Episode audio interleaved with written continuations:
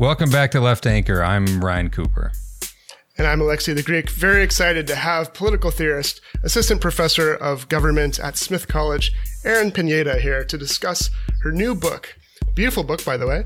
Seeing Like an Activist Civil Disobedience and the Civil Rights Movement. Uh, so, welcome, Erin. Thank you so much uh, to you both for having me. It's wonderful to be here.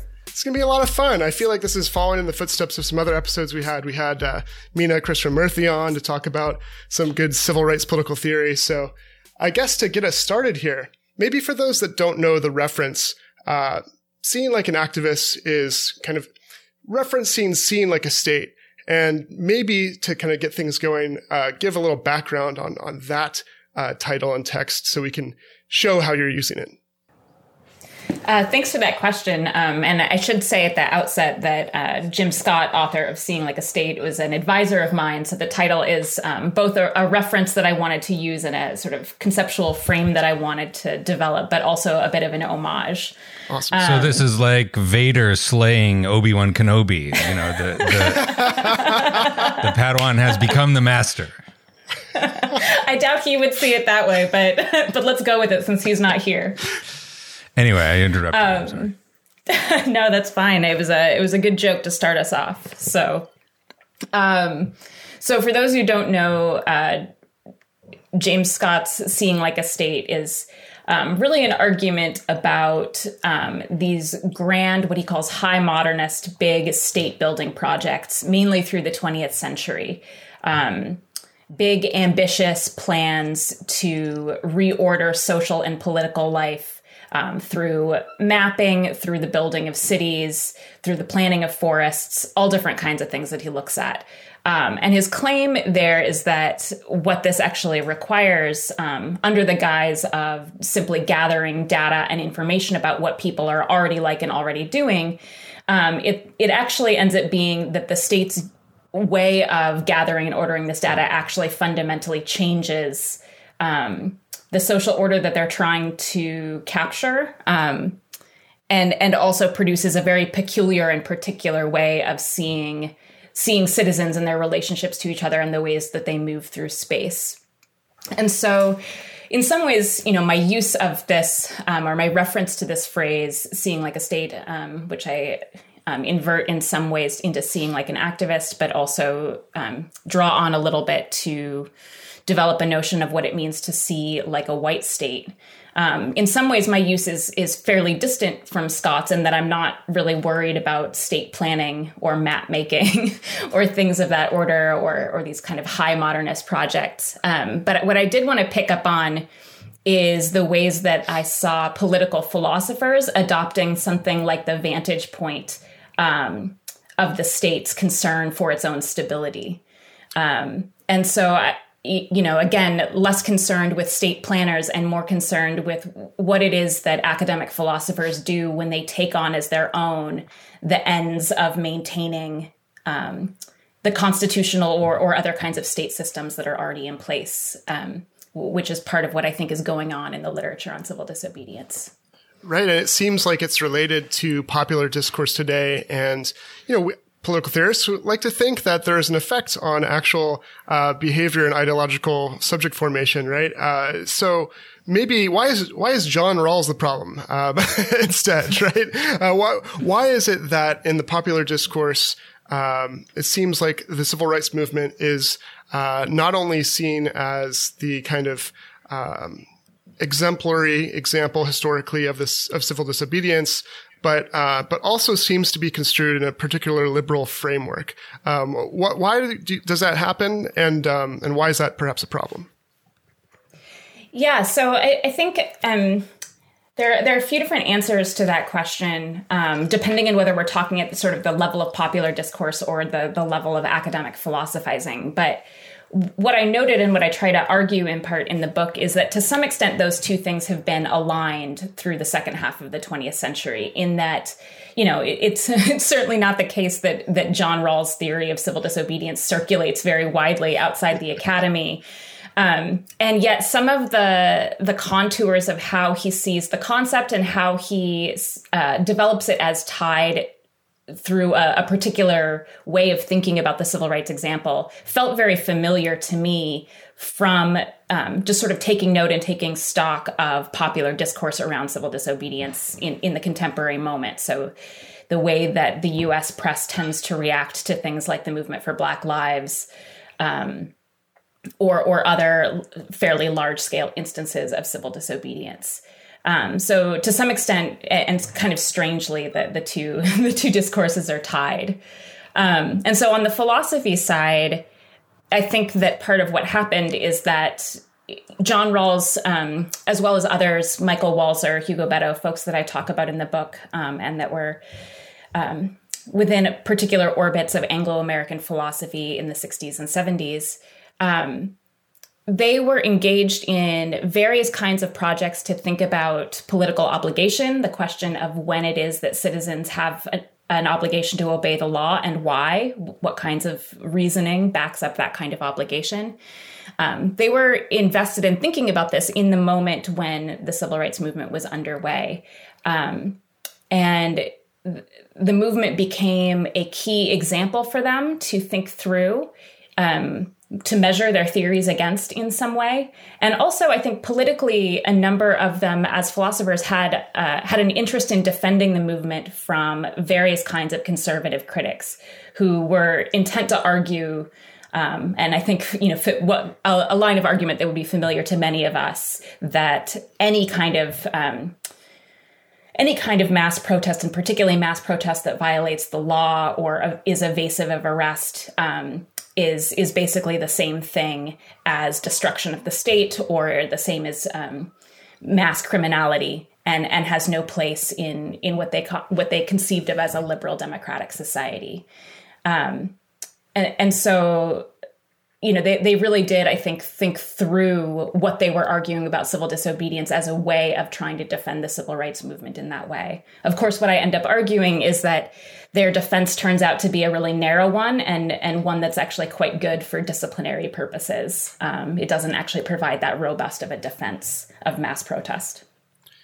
Right. And, and, you know, we'll get to this more, but it also uh, I think you argue, misunderstands the actual nature of uh, the civil rights movement and a lot of the the thinking and theorizing done by by activists uh, quite intentionally, right? And so I, I, think that's an important thing because uh, you know you note that even though civil disobedience conceptually is is always you know scholars contest everything, right? But it's basically been accepted in certain terms um, that are abstract and then seem to be abstractly applied to history, thereby you know taking the civil rights movement and turning it into something that fits that abstraction rather than understanding on its own terms all of the things that happened, right? Uh, so I think that that seems like an important piece as well, right? Yes, yes, absolutely. That's really nicely put. Um, in that, you know, it's it's both. It, it's it's kind of an awkward thing, right? Because I, I, think they. It would be fair to say that they were re- fairly invested in the example of the civil rights movement and in the movement as a as a as a good for U.S. society. Yeah. Um, and on the other hand, the way that they end up thinking about the movement really does treat it more like as a, a sort of proof of concept or an object lesson um, to show the purchase of the theories. So in some ways, they they sort of slot it into a theory that that already has some some major architecture completed, um, and and just sort of tweak it a little bit to make it fit, um, and don't seem to stop to ask whether uh, whether the ways that they are posing questions and the answers they are uh, devising actually do uh, actually are adequate abstractions from or adequate renderings of what civil rights movement activists themselves were up were up to and um, the right. ways that they were talking and thinking. They, they seem to sort of assume that it does that those two things fit together. Yeah the, could we go ahead ryan yeah this gets into i mean one of the the kind of like complications of your uh, your your um, schema here is uh, uh, your phrase "seeing like a white state," um, and you know you talk about uh, Gunnar Myrdal. Was it like a Swedish guy? I think right. Um, yeah, that's right. And and wrote this just preposterously credulous account of you know the the the like the the white population of the United States, you know, thinking that boy, once once people just come to understand how bad it is being a black person in the South, you know, this Jim Crow stuff, this Jim Crow business, that'll, that'll be the end of that. You know, we just have to like, you know, uh, educate people and raise them up.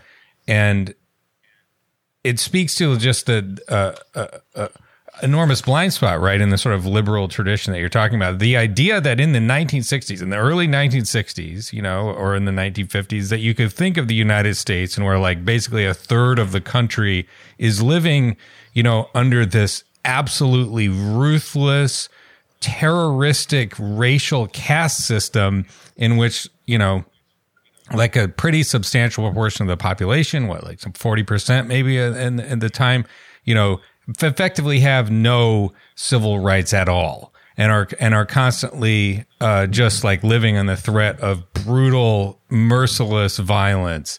And you know that's like the lived experience of, pe- of people. It's like living in like one of the worst, like a like probably worse than the Soviet Union uh, uh, in the similar time period. You know, where like not just you don't get to vote for you know you, whoever runs the country but that like you can't get a job if you if you uh, if you try to go to school you know if you try to go to university you'll be like mercilessly dismembered and like burned alive you know um, can you speak to this like like how that that like I don't know the the the the blinders that people apparently uh, had on kind of influenced the the the tradition of this like type of thinking. Yeah, absolutely. Um, I mean, I think that that is one of the really striking things is it, you know, in encountering this, um, this part of political philosophy, this this area of work, um, is that you know if you know anything about the context of the racial order of the 20th century United States up up through the 1960s and and beyond, um, it just sort of uh, it, it's it's incredible to to to write about it then like um, it's an unproblematic liberal democracy in some ways. But that is that seems to be um, the framework that was adopted and i think that happened for for various reasons which which maybe i'll swing back to but in terms of what the how the the view kind of unfolds is that um, you know as they as they think about civil disobedience from this perspective of uh, a kind of relatively rare exception to an otherwise binding rule, binding uh, principle that we have to obey the law. Um, that that sort of statement is um, constrained within the framework of we have this obligation because we live in a certain type of society, and that type of society is a relatively good, relatively stable liberal democracy. And to sort of pull off that that perspective um, while also taking stock of a movement that is combating um, just incredible racial terror and, and forms of racial domination that are pervasive across areas of life and society. Um, they have to position racial injustice as um, as basically um, in, in, some ways only entailing segregation as a kind of um, isolated um, as only entailing segregation, but I guess even more limited than segregation was. So relatively isolated and anomalous. Um, formal in terms, it's about formal exclusions, um, explicit laws that that bar people from from entering certain kinds of public spaces or private spaces. Um, and isolated and anomalous in the the additional sense that they don't take it to be something that really um, harmed or overall affected the overall legitimacy or integrity of the constitutional order as they saw it in the US. So they they took it to be a a grievous wrong that a huge racialized portion of the population was excluded in these ways. Um, that was absolutely a manifest terrible injustice to all of them. Um, and so that that seriousness, the gravity of the problem was what justified breaking the law en masse in this way. Um, but they they didn't imagine it to be systemic enough to more fundamentally question the frameworks of political obligation um, that they were building at the same time, and and the ideas they had about what defined a democratic constitutional order, um, such as the one in the United States, as, as they saw it. Um, and so I think that that's that's the sort of bind. It you know. Jim Crow becomes a kind of legal order for exclusion. Um, and beyond that, it becomes the kind of problem that can be addressed using only the resources, the, the legal, constitutional, and normative resources that are already kind of built in, baked into the US's constitutional culture, political culture, um, and political structure. And so nothing, nothing novel is needed. There's no revolutionary upheaval that's needed, and there are really no new, new ideas even needed. Um, at some um, early on, John Rawls, in his lecture notes, he, he sort of um, closely echoes something that Gunnar Myrdal says, which is to basically think about segregation as, as an almost technical problem. We have the means to solve it. We just need to, um, or we have the, the main ideas and ideals we need to solve it. We just need to get the means right. We just need to do the adjusting. And he says that there's essentially nothing, nothing interesting philosophically that we can say about racial domination because it is that kind of technical problem. um, and it's that framework, that view, um, th- that I think is both pervasive and also is what enables um, political theorists to divide the world into liberal democracies and everywhere else and say that within liberal democracies this is a specific kind of legal politi- legal and political context in which these are the rules of the game and everywhere else well you know that's a different conversation essentially um, so in that way sociologically and historically the civil rights movement is analyzed in a way that's totally cut off from the other movements around the world that are happening at the same time and that in fact these activists are in very close touch with um, primarily anti-colonial colonial movements.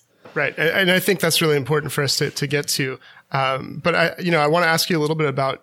I mean, there, there's a kind of irony that um, the disciplining of uh, radicals and of uh, resistance is is done by taking the success of civil rights movement activists who specifically rejected the analysis and framing of these political theorists. And precisely because they understood that white supremacy was at the core and is at the core uh, of, of this nation, that helped them develop the strategies, tactics, and, and ways of action that were actually successful, right? So there's a kind of irony there. But I think that lesson is something we need to learn for today. So maybe you can talk about now, instead of seeing like a, a white state, what did, you know, the activists, uh, how did they see uh, the forms of oppression that were manifest um, in a way that allowed them to um, strategize differently than maybe these theorists thought.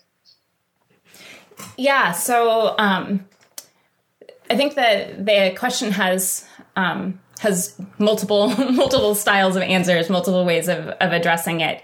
Um, so one thing that I think is true is um, by by placing uh, a, a huge networked, uh, pervasive system of of not just you know what we would think of as racial injustice or something, but really racial domination, um, a system of manifest fear and violence that really encompasses the whole. Um, because that was central for them, the the question that they that they asked, the thing that they needed from mass protest and, and mass activism was different. So instead of uh, protesting a set of uh, discrete laws that that you need to convince somebody else to change, they much more often spoke in fairly sweeping terms about the need to transform and produce a wholly new kind of society. Um, which is just a, a, totally different framework for thinking about what they're doing and and for asking what it is that something like civil disobedience as a way of acting, um, what what it can possibly provide. Um, and so you know, where we get a, a, kind of familiar model of civil disobedience as a kind of limited petition. You, are you know, protesting a specific law to either convince um, agents of the state to make changes or to convince other citizens that that you have a, a serious claim that needs to be addressed, um, and thereby, you know, that perhaps fellow citizens, citizens are either going to get on board or they're going to vote differently. Um, that somehow that's going to be channeled back through the system as we have it. Um, instead, this I see this set of activists as as really asking, really grappling with the problem. How do you take groups of people who have been habituated under various kinds of violent domination, both the dominated and those in in a position to either sort of blissfully go about their lives or or actively to oppress others. How do you take those kinds of people um, and imagine what kinds of changes they need to make in themselves and in their relations to each other so that they could potentially go about the work of building a, a totally new kind of society, a totally new kind of order. And so I, I mean, that sounds maybe grandiose, but I think the the ambitions were really, really large here. Um, to to really, you know, as I say in the book, to build a new world. And so that was the kind of um, that was the kind of thinking they did about what civil disobedience could do. So um, I make a, a, a, set of arguments about how they thought about the kinds of internal changes or changes within the self that civil disobedience could enable um, amongst those who have uh, been habituated to being racially dominated. So amongst Black Americans, the the kinds of the kind of way that it could be a vehicle for self liberation. Um, but then also the the ways that they thought about how it could be used as a tool to um, either disrupt the comfort of of white Americans who might not be used to thinking about themselves as particularly attached to sites of racial domination, um, innocent of them, um, to make them uh, reconsider their own commitments, what kinds of people they want to be, um, by disrupting various kinds of social order. Um, so I think they really constructed it's both a, an what I call an inward facing tool and an outward facing tool, one that's supposed to work on the self and then one one that's also supposed to work on others. It's pretty cool because it, it shows how much more complex the uh, ontology and uh, anthropology of the activists were compared to the political theorists uh, that were liberal. For example, the idea that you know you can just persuade because you were talking. this is in contrast to kind of the persuasive model where civil disobedience is merely a way of like making people, white people, aware of a problem, and and then they're educated and their rational mind processes it, and then like they petition their government, and the government processes that petition, and then they just change things. And and this is a very simple model of the human. I would suggest first of all um, right? But so the, the inward um, directed understanding that first of all, it's going to take a lot more than that, and so we have to kind of habituate uh, ourselves and mobilize and and have a certain kind of agency that then produces. Uh, the kind of direct action, the kind of pressure, the kind of forcing the better argument, as you write about, on on those, uh, you know, maybe let's say the white moderates who, uh, instead of just being persuaded through reason, are are instead acted upon differently, and, and that this is a better mechanism for for for change and for transformation. Um, m- maybe you could talk a little bit about the the inward and the outward again, and, and how um, some of these tactics fit in to, to those sides of it. Yeah. So um, early earlier in the book, I, I focus more on the inward face. Um, and and I, I do this by looking at um, how activists talked about um, accepting legal punishment, going to jail as as a part of protest, which is um, almost always linked as a necessary part of civil disobedience. So it's not just that you break the law; it's that you're willing to be arrested, you're willing to serve some kind of jail sentence. Um, and the the typical explanation that's given for why you do that is um, either it, it's a way of making clear that you're sincere um, because you're willing to pay some kind of cost in a very public way, um, or and or um, you're doing it because you want to find a way of communicating to others um, that you are not contesting the rule of law as such, um, the social order in whole. Um, you're not you're not questioning the idea of law or that you ought to be bound by law. Um, so it, it's a kind of good faith, um, a demonstration of good faith and demonstration of commitment to most of this most of the social order, just not some parts of it that you find to be unjust. Um, and what I find is that in fact, black activists um, had a different way of talking about going to jail, which um, had much more to do with um, on the one hand, amplifying, um, uh, multiplying the, the spaces that were uh, their sites of protest. So, not just at the Woolworths, at the lunch counter, um, but the way that the courtroom and the jail cell could also become sites of protest if you. Um, if you made them that way, by virtue of you being dragged through them, you could stage protests in various ways. Um, you could use it to build solidarity but also given you know what I said earlier about how much how much difference it makes to have the, these accounts start not with um, some imagination of a of a mostly just liberal democratic society, but with the realities of a pervasive system of racial terror.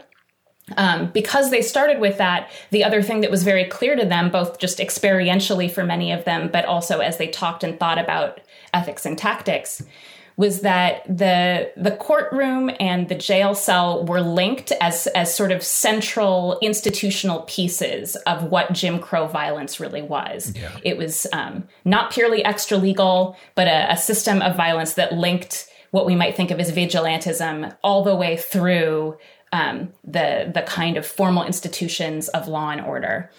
Um, and so for them, to willingly go to jail, it was often a way of signaling that they could not be held in fear by the system. And, and the best way of demonstrating that was to willingly go to the, the site that, that was the most bound up with the threat of violence, with the threat of racial violence, and in which they were the most vulnerable and could, and, you know, um, we're being made to be the most afraid. And so there's an outward signal to that, you know, sort of defiant stance. But they also talked about it in really um, internal terms too, about what it meant to stop fearing death, what it meant to uh, just as a as a as an agent, um, morally and psychologically, um, to reconstruct your, yourself as a person who does not live in fear anymore. Um, and so they talked about it in this way that was very bound up with with a kind of idea that they didn't need to wait on anybody else to liberate them; they could liberate themselves.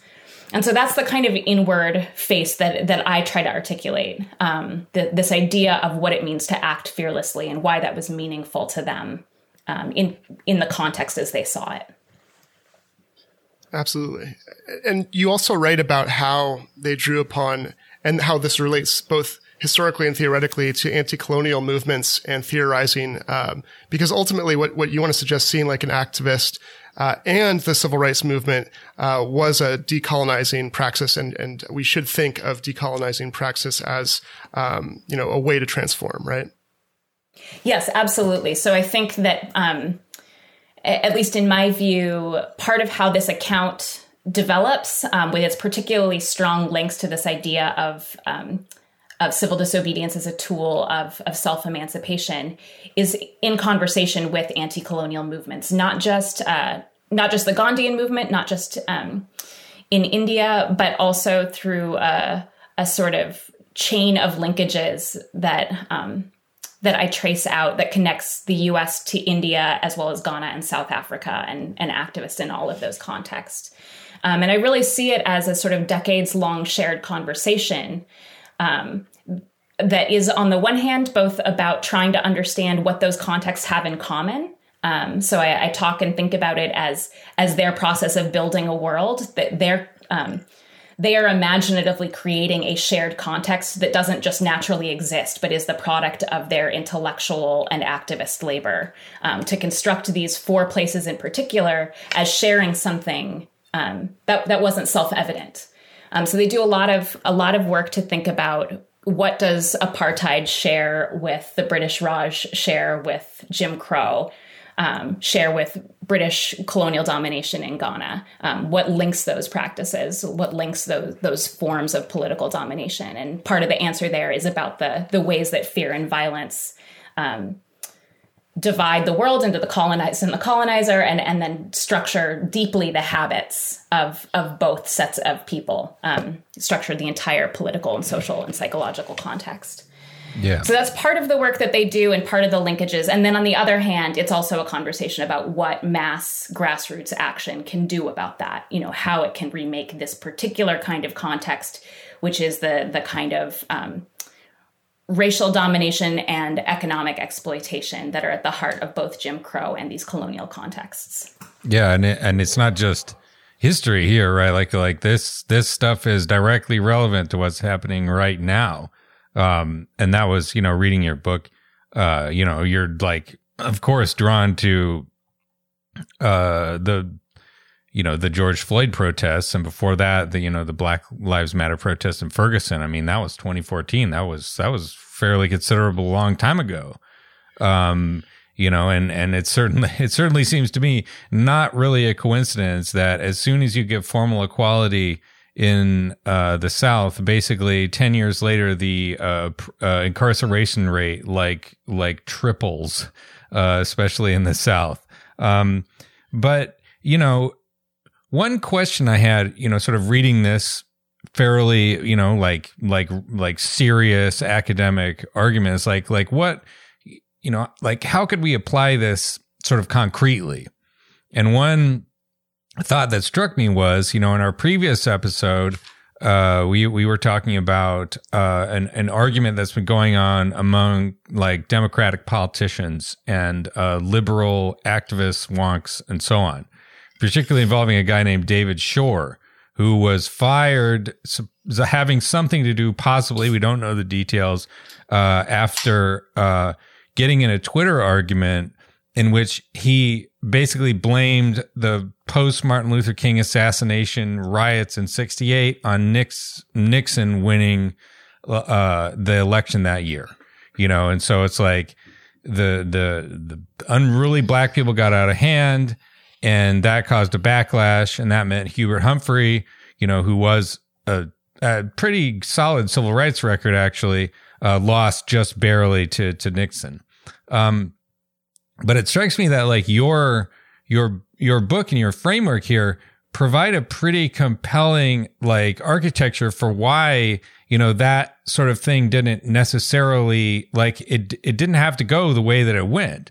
And then like you you like in the context of Martin Luther King, famously nonviolent, sort of almost like Christ like figure in American history, you know, being uh, uh, subject to this like incredible, you know, pressure campaign and then eventually murdered, you know, after getting so many, you know, millions of death threats who are probably nobody will even know how many.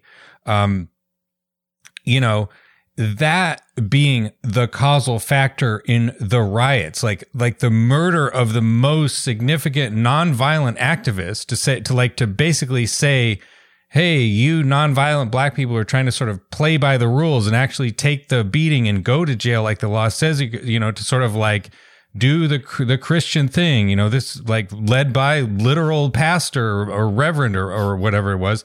Uh, we we killed that man, and now you know if like people just like explode in in in rage and burn down you know particular cities, then we're going to blame that on you again uh, and we're going to vote for the Republican. And like the internal ideology of that sort of process, you know, like that could go that they could go different ways. You know, you could say you, you could you could look at that in a lot of different like like contexts. You could, I mean, you could say riots good.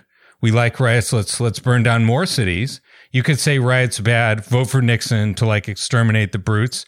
But then there are a number of intermediate positions to be like, listen, you know, we all don't like, uh, uh, we all like it when we can sort of walk down the street, but when we can walk down the street depends on, uh, you know, the presence of social justice. And when it doesn't exist, there will be these violent outbreaks, especially when, you know, our sort of like saintly leader is just like mercilessly killed.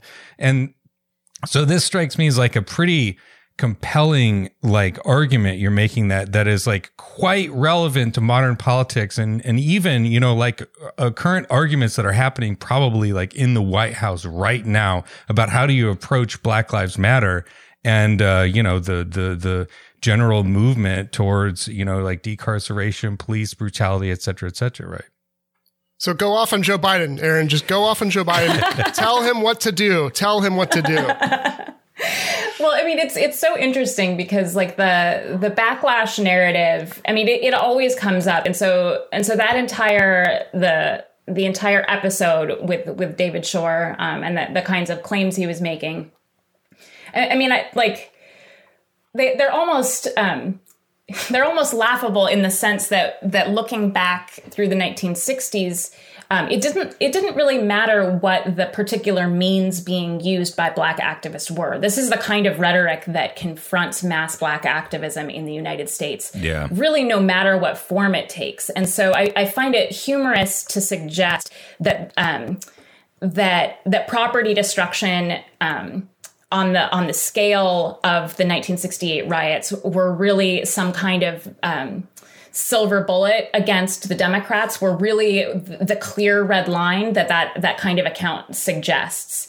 Um, it, because that just doesn't, you know, even looking at polling data throughout the 1960s, there is massive white rejection of basically every major civil rights movement campaign, no matter how um, quote unquote well behaved. They hated uh, no matter Martin Luther King specifically before he died. He was like seventy five percent disapproval rating or something. like Yeah, I mean, yeah, his his standing and his popularity had taken a huge dive after he came out against the the Vietnam War, but also more generally, some you know his his rhetoric very subtly radicalized through through the late 60s but i don't even think that was that was Yeah. enough you know and i mean one of the things that that we learn from the work of of folks like joe lowndes or Vesla Weaver um, you know these people studying um, race and american political development over a longer duration one of the things we learn from them is is what we think of as um, the kind of Nixonian backlash or the white backlash of the 1960s, it isn't an immediate project that somehow only becomes a thing in in the mid 60s in in the face of riots. This is a long term project for Yeah. right wing state capture um, and the capture of of other sub federal institutions. You know, this is this is really a long term project. It starts in the 30s. It starts the in the Deal. 30s. Yeah, and it takes a long time for them to to develop the kind of right balance between um, race baiting and dog whistles with without actually naming those things too specifically. That that precise mix takes a lot a long time, and it really comes to the fore in the late 1960s. But it's a mistake to think that that it is actually mostly a reaction to something that just happened. I just don't think that that's a plausible account and you know it's from you know within the the narrower window of the period that I write about in this book and from the activist perspective they were always super clear about the fact that um, big debates over activist means over what kinds of tools and techniques and strategies they should be using um, were almost always about something bigger. They were almost never just technical questions of whether this or that person agreed with this particular form of mobilization. Um, they were very clear that when white Americans or when politicians say, yes, of course we um, of course, we believe in racial justice. Of course, we believe in desegregation. We just wish that you would go about it a different way. Everybody from Martin Luther King on down was really clear that what that really meant is we're not really that invested in this project, and, and in fact, are probably fairly against what it actually means because when you think about the actually remaking, rebuilding the world, remaking society, there are huge ramifications that touch on every single person and that really, really threaten the bases of power, political as well as economic. Um, and so Yeah. it just it was never credible to them that that actually what was really happening was a technical debate over various people's comfort with with different kinds of mobilization. Right. Or, or that the goal was really about the next election, as if electoral politics and the next election were really the focus and rather than like understanding how limited even that success might be in this overall project. Right. And that, I mean, to, to take us to today, you know, I, I think it's important when you hear the critiques from David Shor or whomever, that they are seeing like a white state, right? Like they are seeing like everything's basically fine. We just need to tweak a few things. Don't you care whether it's Joe Biden or, or a Republican in office? That really matters. And they're totally missing how ambitious the project of these activists and the black radical tradition and, and, and so forth is, right? And so like, maybe we could get into the techniques of disavowal because th- people like Shor and others still want to just like appeal to like the white moderate or the white racist and just like try to persuade them and have them, you know, and their, what the opinion polls say about what they're willing to do and what they think about the police. Um, basically be the limits of possibility, right? Uh, so if we get into these techniques of disavowal and, and, and, and perhaps why that is such a, uh, obstacle to change, uh, maybe then we can get to how forcing the better argument and what we can learn from, uh, the civil rights movement, uh, might apply to Black Lives Matter and other forms of activism today. Yeah, sure. Um, and I mean, I think it's interesting um, the, the way that you put it. I think you're absolutely right that that there's a, a way that the problem that um, that we were just talking about that I and that I try to identify in the book through the techniques of disavowal um, can be linked to or like fed through um, the the kind of obsessive focus on electoral politics as as the only site of politics, the only meaningful site of politics, which does a few important things. I mean, it shortens time horizons. Um, it implies an investment in what we already have rather than what we could potentially build that might be different. Um, and so there are various assumptions that are built into the kind of obsessive worry about whether this or that protest is going to doom the Democrats' prospect in whatever happens to be the next election. Um, and as um, as Ryan was suggesting earlier, I mean, the other thing that I think it assumes um, is that there's that there aren't other options for dem- for elected Democrats to react either. that, they either you know embrace or um, or condemn, but the, those are the only two two uh, possibilities on offer, which which also doesn't seem to be adequate or, or correct to me. And so I, I, do think, you know, this is what I talk about in, in the book to some extent as the techniques of disavowal, which was my way of trying to track the kind of um, discursive contexts um, into which uh, in which black activism occurred in the 60s and so it's it's the one part of the book where um, though I, though in that chapter I, I, look quite closely at the the sort of strategies of one particular protest um, the the Brooklyn CORE World's Fair protest in 1964 um, that chapter is actually mostly focused on um, the ways that uh, the public and and particularly politicians uh, reacted to and and responded to the civil rights movement. Um, and what I argue is that um, that they tend to do so through various ways of disavowing it. And so one form of that is what I referenced earlier, which is you know of course we agree with the with your goals, but we don't agree with the means. Um, but there are other versions too. Um, you know, one thing that I, th- I think happens um, is uh, what I call the the technique of disqualification, which is the various ways that politicians suggest that actually, you know, all of the bad ways that activists are misbehaving prove that that they should, you know, they've made their point. We hear you, we we see you, and we hear you. You should step aside now and leave the real work of racial justice to us, the professionals. You know, usually stereotypically a bunch of of white dudes in Congress um, who are really who are going to take it from here, and they know the the true method for securing racial justice while not violating anybody's rights, which of course is what they always accuse activists of doing.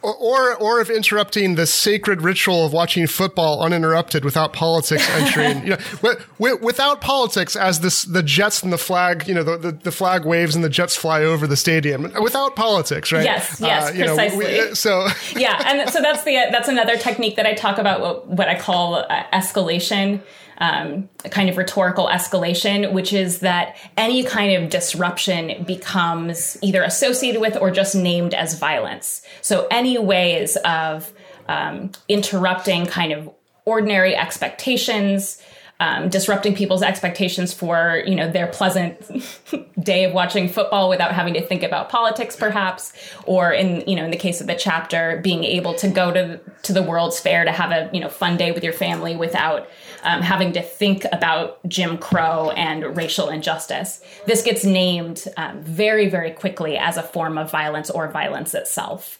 Um, and so that obviously. Commuting.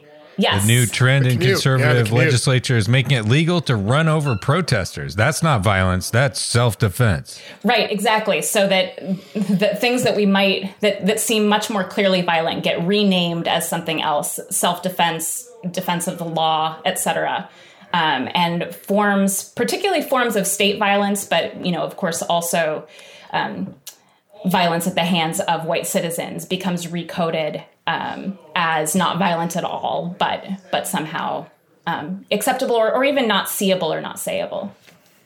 Is it too much of a digression to ask you to talk a little bit about critical race theory? And because because we're talking about how uh, the law is used to shift norms about what is or isn't violence what you know what what is justifiable what is legitimate and so forth. And that that feeds into the disciplinary uh, process for activists and so forth. So maybe because I mean obviously the big blow up about critical race theory is I think still ongoing um, with with the right uh, and even with some liberals I guess um, so maybe you could you could offer your own kind of insights into how that fits in here. Yeah I mean uh, on the one level, you know, just like for everybody watching it unfold, it's sort of like puzzling you know sort of alarming it's puzzling like what what is really going on here the first the first time i noticed I was it- super impressed. My first grader is going to be learning critical race theory. That's really advanced. I mean, that's know. that's impressive. What a Yeah. what a what a prodigy all those kids must. I know you they're going to know a lot about affirmative action law at the end of it. It's going to be really amazing. Um, yeah, so I mean, I, th- I think that this is um, this is part of. We can see it as as a clear way in which um, simply acknowledging something like racial domination is being re uh, recoded as either like as manipulation, um, as as a type of violence. So because a lot of you know the a big site of the moral panic is about children um, and particularly like early early children's education. Um, There's a way in which uh, pointing to racial domination or or raising the question of what all of our responsibilities are to restructure society in a way that's equitable and just even asking that question is now um, sort of being figured as distorting these these young these young blonde children's sense Yeah. of self ability to be you know a whole person in the world that like it, you know the rhetoric around it really is taking on um, you know the the implication that this is a kind of violence that is being visited on young children Racism. yeah, It's racism and it's racism itself. And so, of course, this is you know a familiar tool of the right that um, that anything that uh, tries to name or respond to racism of various kinds is actually racism, simply because you've brought race into view. And so, their you know their idea, the idea of racism that they're trying to traffic in is is that it's anything that brings up race at all, which is you know sort of old familiar right wing color like colorblind um, colorblind rhetoric. Um, but I think along with that, um, you know, and in sort of in tandem with these more aggressive moves to do things like make it legal to run over protesters, um, and in the wake of the just like incredible buildup of the carceral capacities of the state, um, it both is kind of old school conservative colorblind, um, uh, a, a kind of familiar conservative colorblindness, but also it's something else, and I think something more dangerous because of the way that it, it sort of sits within those those two other dynamics. Yeah. it this may be just a slight uh digression here but but uh talking about that mindset specifically you know i i i wonder if you have uh any thoughts on f- for lack of a better word um i apologize if you mentioned this in the book and i missed it but like seeing like a racist you know not seeing like a white liberal state builder you know who's sort of like semi willfully blind but to like a genuine genuinely racist shithead like william f. Buckley you know defending jim crow in 1957 um you Yeah, know yeah. because there's a there's a kind of a double mindset there like a like a totally self-contradictory view of of uh how things go. Um or maybe there's like a sort of rhetoric and then a reality beneath it because it's like we're freedom. We're about you know we're we're about expanding the the the the freedom the lived liberty you know like in the tradition of the declaration of independence and all that type of thing against the liberal tyranny of the critical race theorists and you know Derek Bell the famous uh you know op- oppressor of Americans for being like a lost lost scholar from years ago. Um well, then at the same time, literally doing like book burning type shit, you know, saying like, you're not allowed to say these words in the classroom. These books right here, these are banned. And, and like s- seemingly this, the, with no kind of, uh, uh, like sense of hypocrisy. I mean, a total shamelessness that's, that's, uh, visible in Trump, you might say, but, but also, you know, I think kind of stretching back to the, um, you know, to slavery, to Jim Crow, and like the American conservative tradition, which is very clearly rooted in both of those things, which is to say that like, you know, us, the conservatives, we get to run everything. And if anyone else gets a say, that's a disgusting like imposition on our personal like capacity and our, our freedom and our liberty. You know, how dare you? How dare you? We will fight and die by the hundreds of thousands to preserve the ability to own other humans because that's freedom. And like, like, you know, the sinisterness of it. I don't know. Like, I guess I don't really have a question here exactly, but like, if you could, like, kind of, yeah, you know, no. Like, help Ryan understand. Help Ryan. Yeah, understand. yeah, help me with your superior brain to sort of under, like, understand, like, like the way that the, the and, and possibly the threat that the, the the this kind of manifest and kind of metastasizing conservative mindset Yeah. poses to the United States as a you know putatively liberal not really actually that liberal democracy but could actually that could still get much worse than it currently is Yeah, I mean that's a, a good question in a couple of senses. I mean, one, um, you know, so one thing that I thought about when I was finishing the book is that um, you know books take forever to write, or at least academic ones do. Non-academics write books much faster than us. Um, yeah i wrote mine real quick and, and here's the secret it's not very good you just have to have very low standards anyway sorry i'm sidetracking you again yeah no so i mean one thing that i thought about is that um you know you can you can see how i think some of the animating concerns of this book were really forged um, in the the obama era right so Yeah. part of my concern here is like emerged out of a context in which it was super common for people to talk about living in a post-racial society um, and so being able to name the ways that something like liberal racism functions undercover was really important to me. Um, you know, and it, it sort of doubled the context. You know, I saw it as operative in the context that I was writing about, but it was it also struck me as a contemporary problem. Um, and then, you know, the the Trump era happened, and it's not that I lost that concern, but I did wonder, like, okay, what what are the relevant contexts and and what are the maybe slightly different concerns with respect to um, with respect to racial domination that that I would have now? And so one one way that I thought about that in the book um, is that I think toward the end, I, I sort of even say parenthetically that really what I'm talking about is not exactly seeing like a white state; it's seeing like a white democracy which is you know a context in which the the problem is the subterfuge right? The problem is the self delusion and um and subterfuge that comes with positioning yourself as if racial equality had already been more for the most part achieved um, when that is in fact not at all what's happening. What kinds of violence um, and what kinds of oppression does that create space for and enable um, it may be a different concern, you know, the way that you put it, seeing like a racist. It may be a different concern if you are no longer really committed to that kind of, if you're not committed to disavowal. Like the techniques of disavowal are on offer always, but they're not the only discursive techniques. And, you know, the, the techniques of sort of reactionary rejection or, um, like the techniques of simply embracing racism are always there and on offer as well.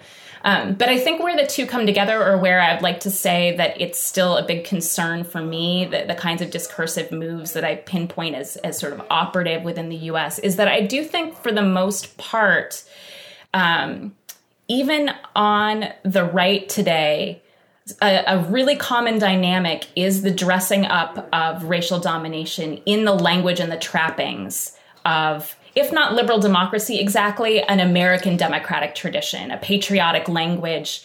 Um, yeah. And I think I think that's quite it's quite deceiving. It's quite deceptive, and it's really hard to deal with. Um, because there's a familiar and and you know potentially or seemingly um, expansive or universal language about freedom or equality or democracy that's still there, while clearly the intent is to label some as worthy of domination and others as the true bearers of freedom. Um, and that's such a familiar figure from American history. I mean, that's that's sort of been a constant throughout American political development that I think we can see it in operation, um, and that makes me it makes me think that it's always in play, even when we're sort of dealing with the more bald version of racism that we're getting from the contemporary right. Um, and the way that you know part part of the um, contemporary reformulation or part of the way that this is happening i think on the right right now is the kind of multiculturalism of the far right that, that we're seeing in like drips and drabs it's it's not a you know a, a truly uh, fully white far right um, there's a kind Yeah. of attempt to multiculturalize the the presence of the right the reality of the right to think about um, to think about desire to dominate as more the price of the ticket than skin color um, and and I think I think that that also enables perhaps a new a new version. It you know it might be distinct, but a, a new way of combining liberal democratic rhetorics, or at least democratic rhetorics, perhaps no longer liberal, um, with with kind of classic racist intent. Right. I mean, you have, uh, we had Matt Karp on a while back to talk about various things like the 1776 project and some other stuff. But, uh, I mean, you have Trump who, as racist as he was, says, I'm the least racist person there is, you know, adopting the mantle of anti-racism, right? And, uh, and you have, you know, the, the January 6th, um, riot and so forth, uh, very often cloaked in the sense of, uh, preserving the ideals of, of the country, right? And so, so there is this, this kind of, uh, seen like a light, a white liberal state, um, I think framework that even is superimposed upon, uh, even the most reactionary elements today. I think, I think that's, that's a weird, weird thing. Yeah, right? and perhaps I mean we, we might still want to distinguish the way that the right formulates it versus um, versus liberals, but I do think it Yeah. it um, destroys the clean line between them that that liberals would like to maintain. Um, um, and and it, it muddies the picture for sure. I think it puts everybody on more dangerous footing. and they both reject right that radical change and, and they both seem to um, you know unite to condemn um, you know abolitionists and so forth right so there seems to be more in common uh, against radical activists uh, between at least those those two forces i don't know Yeah, yeah. I mean, you know, within the Trump era, there was some irony of um, of Trump wanting to build a, a heinous, um, you know, violent concrete wall, and and liberals like Pelosi wanting a smart wall that was absolutely terrifying. you know, the like the the Yeah. will to surveil and to incarcerate amongst liberals is, you know, if that's just a teched up version of what of Right. what the Trumpian right has on offer, I'm really not sure what we're supposed to do with that. I I think you know you you do what Ukrainian hackers would do with a smart wall. You would uh, infect it with malware and demand ransom in Bitcoin to unlock the smart wall, so that you know the uh, you know Mexican berry pickers can come over to work for us, us like penny penurious wages. Uh, well, well aaron go ahead ryan yeah that's the only that those are the last questions I have. Anything from you? I, Lexi? I just wanted to end on, uh, if there's a, we like to end on hope here on Left Anchor. Is there, you know, to build a new world, Aaron, what do you, are you seeing in the, um, in the activism? Cause we are, this is a time with a lot of activism, a lot of, uh, strikes, a lot of, um, you know, uh, anti-racist movements.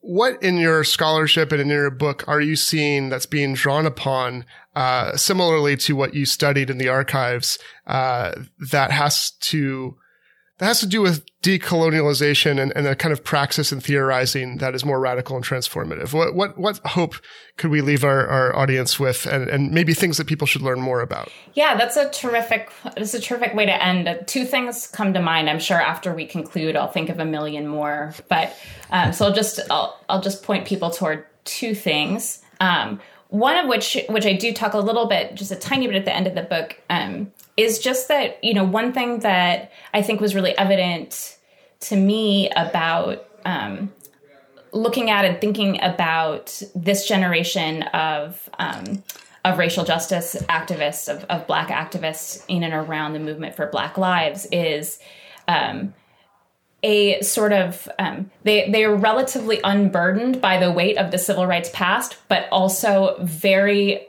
very uh, well versed in thinking about the creative ways they might use that as a legacy of the past.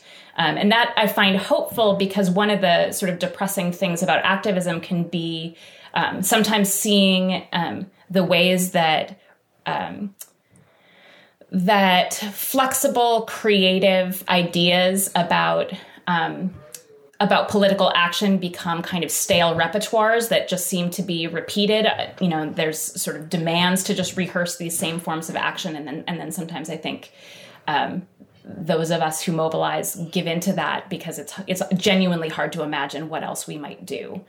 Um, and so, at least uh, amongst the um, the organizers that I was reading and thinking about at the time that I was finishing the book, there was a really um, productive, scholarly, and quite activist and creative way of playing with the past while while really thinking about like what are the contours of of the present now. Um, how is our context different? What how do we want to be different? Um, how is it necessary to be different given the the kinds of um, the kinds of claims to universality or the kinds of claims to inclusion that we want to make? Um, and so that's an abstract. More concretely, um, there was recently, just recently published in Dissent. Um, my friend Adom Getachew just published a piece reading the um, reading some of the M4BL Movement for Black Lives documents about a new Black transnationalism, um, and about the way in which. Um, you know, after after perhaps people writing for a time as if those transnational pro- projects were were dead or gone or a thing of the past, there were kind of new horizons for thinking about um, something like a decolonizing praxis. Um, you know, we're in a different moment. It's 2021. It's not 1960, and so the kinds of connections to other movements and to other contexts will be different. Um, but really thinking about like the the global scope of the um, the terrors that we face and what movements across these contexts might have to say to and for each other, um, while also awesome. thinking about the U.S. as um, as a truly global monster that that needs um, global uprising as as a solution. Yeah, needs some yeah. some discipline. You know, honestly, we're we're we're we're we're polluting the globe with our with our companies, with our racism, and with our uh, well, our our literal uh, greenhouse gases. Erin Pineda, the the book is called uh, "Seeing Like an Activist," right? That's correct. Um, Civil disobedience and the civil rights movement. Important subtitle. Yeah, you always got to have a subtitle. That's a rule now. You can't be doing Marx and just having one word. You know, that's that's the yeah. We don't get short titles anymore. Yeah. Um, but yeah, we'll link to that in the in the show notes. And uh, thanks for coming on the show, Erin. Thanks so much for having me. I really enjoyed the conversation. We'll see you in the next episode, everyone.